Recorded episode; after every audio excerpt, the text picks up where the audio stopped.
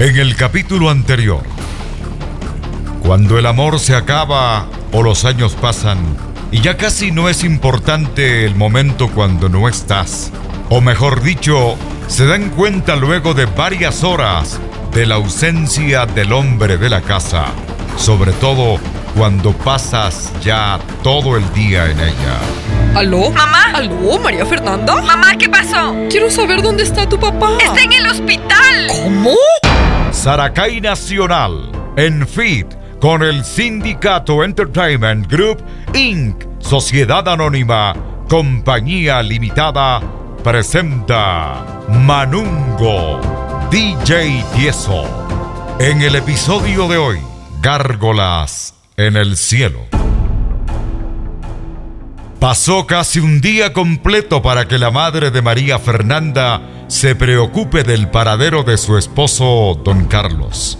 Es que la relación de tantos años se convirtió en una costumbre y la unión se hizo más fraternal, es decir, como buenos amigos. Tal es así que cada uno tenía su dormitorio. Y es que con el pasar de los años, si el amor no fue tan verdadero, se enfría. O algo tuvo que suceder para que ocasione esto. Doña Esther recién sabía que don Carlos, su esposo, estaba en el hospital. Pero como siempre, interrumpió la respuesta completa de su hija, interpretando a su manera. ¿Pero qué le sucedió, Dios mío? Yo no le hice nada. No me acuses. Hija, por Dios. ¿Y ahora? Ay, ¿qué dirán nuestras amistades? Mamá, mamá, cálmate. Mi papá está en el hospital porque el manungo se accidentó. Qué bueno, hija, menos mal que no tengo que estar ahí. En esos cuartos fríos, tú sabes. Ay, que a mí me disgusta estar metida en un hospital. Bueno, ¿a qué hora viene o qué está de doctor? Mamá, no seas tan indolente. Manungo se accidentó porque trataste muy mal. Y él salió rabioso y sin darse cuenta se accidentó con un auto. Y está muy grave. Mi papá está aquí porque porque se ofreció a ayudarnos. O sea, la culpa es mía. Es lo último que me faltaba. Que me culpes de algo que ni siquiera he sabido. Ay, sí, claro. Yo fui la que le dijo al auto que se estrelle con este tipo. Ya estás grandecita para meterme en problemas, María Fernanda. Mamá, nadie te culpa. Pero si no hubiese discutido contigo, nada de esto estaría sucediendo. Bueno, María Fernanda. ¿Y está por ahí tu papá? Apenas estoy llegando al hospital. Cuando lo vea, le digo que lo estás buscando, ¿de acuerdo, mamá? No, no, no, no, no. Mejor solo dile que llamé a preguntar por él, porque ya tengo que ir a jugar canasta con las damas benefactoras y no puedo faltar. Hasta la noche. Gracias, mamá, por preguntar por la salud de Manungo. Adiós. Un corazón de piedra era la definición de la señora María Esther del Castillo. Es que la vida le enseñó a ser fuerte y no quebrarse porque le tocó enfrentarse a muchas injusticias por parte de gente que solo se aprovechaba de su esposo y de ella misma. Mientras tanto, dentro del hospital, los compañeros estaban preocupados por la salud de Manungo. En la sala de terapia intensiva, la cabeza de nuestro amigo era un shock de recuerdos. Le removían en la memoria instantes de toda su vida y de lo último que vivió, donde las imágenes pasaban a toda velocidad, produciendo una luz centellante que lo llevó a un lugar lleno de paz y de mucha quietud. ¿Dónde estoy? ¡Buenas! ¿Hay alguien ahí? ¿Por qué hay tanta nube aquí? ¿Irá a llover? ¿Hay alguien aquí? ¿Quién anda ahí? Satanás, ¿qué haces aquí? Aléjate de aquí, fuera de aquí, Satanás. ¿Dónde? ¿Dónde? ¿Qué miedo? ¿Dónde está? Pensé que no existía. Pensé que mi mamá Charito me decía eso, solo porque no comía la sopa que me daba de chiquito. ¡Sal de aquí, demonio! Perdón. Pensé que tú eras el mismo Lucifer que venía a molestar otra vez. Hola, buen hombre. Bienvenido. ¿En qué te puedo ayudar? Vea mi don, no sea malito. No sé dónde estoy. ¿Me puede decir cómo hago para regresar a mi casa? Pero, a ver, a ver. Usted tiene barba larga y blanca. De joven creo que ha sido medio colorado. Y se le ve buena gente.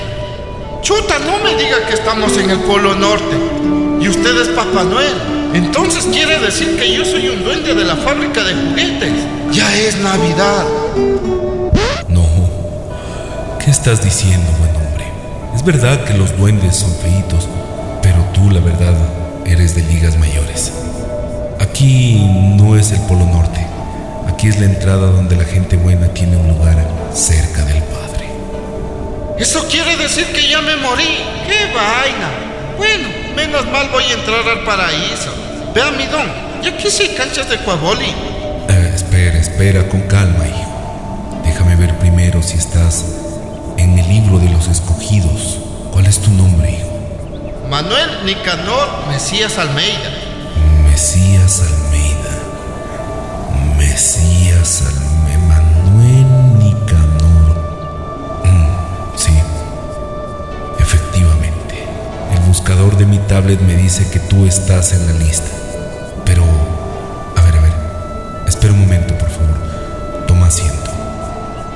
Una historia curiosa sucedía dentro de la memoria de nuestro querido Manungo. Su alma encontró la luz en el fondo del camino y al parecer ya no había nada más que hacer. Él ya estaría con los escogidos para estar junto al Padre. San Pedro fue a la oficina celestial donde ya reclutaban a las almas buenas, donde dotaban de alas y demás para entrar a la vida eterna. Esto no puede estar pasando. Voy a llamar al padre a ver si podemos solucionar esto. Aló, eh, señor. Disculpe interrumpirlo, pero tengo una gran inquietud. Afuera está un hombre que consta en el libro de los escogidos para entrar al paraíso, padre. Pero, discúlpeme, señor. Con su permiso, está bien feo. Apenas lo vi me pareció estar mirando al cuco. Y si le ponemos alas en vez de ángel va a parecer gárgola. Y dentro del paraíso como que... Sí entiende mi punto, señor, pero... Señor, lo que pasa es que yo pienso que... ok, ok, sí, señor, está bien, lo siento. Es verdad, estoy pensando como un ser humano. Soy un ser mezquino. Y aquí no hay cabida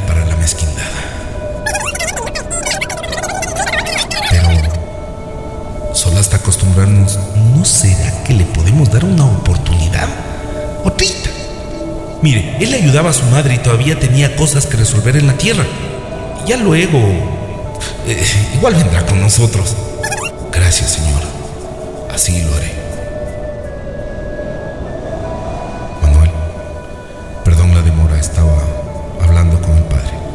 Bueno, me acaba de decir que todavía no es tu tiempo, Manuel. Aún no es tiempo de que nos acompañes. Tú debes regresar y seguir ayudando a tu madre y encontrar la felicidad terrenal. Debes volver. Debes volver. Debes volver. En el letargo de vida, las palabras de San Pedro le dieron un soplo de aliento, el cual hizo mover su cuerpo poco a poco, despertando del todo frente a los ojos de María Fernanda, que estaba impresionada. Manu, Manu, te estás moviendo. Manungo, ¿me escuchas? ¿Me escuchas? ¡Doctor! ¡Doctor! ¡El paciente despertó! ¡Ayuda! ¡Ayuda! Salga, señorita, salga por favor de aquí. Doctor, por favor, ayúdelo. Ayúdelo. Hija, ¿qué pasó? Doctor, por favor. Papá se movió. Se movió. Manungo se movió. Favor, señores, les pido que salgan o tendré que llamar a seguridad. El pánico se apoderó de María Fernanda y su padre, pero el médico, con el fin de evacuar y no causar asfixia al paciente, desalojó a todos. Ya médicos y enfermeras, solos con el paciente, observaban detenidamente a Manungo auscultándolo. Afuera, en la sala de espera, había una desesperación tal que parecía una manifestación popular en las calles de Quito. Todos querían saber qué mismo pasaba. Tranquilicémonos, señores. Dejemos que los doctores hagan su trabajo. Ya vendrán a decirnos qué sucede. Luego de varios minutos, el médico salió directamente a la sala donde esperaban los amigos y compañeros de Manungo. Señores, lo que les tengo que decir es muy grave. ¡Se va a morir! ¿Qué pasará con la vida de Manungo? ¿Será que no le interesa a doña Esther nadie de su familia? Juan Sebastián por fin tendrá para invitar una gaseosa a Marisol. Tiene manita, no tiene manita, porque la tiene desconchavadita. No se pierda la fabulosa telenovela hecha para radio. Manungo, DJ Tieso. No se juega con dos amores.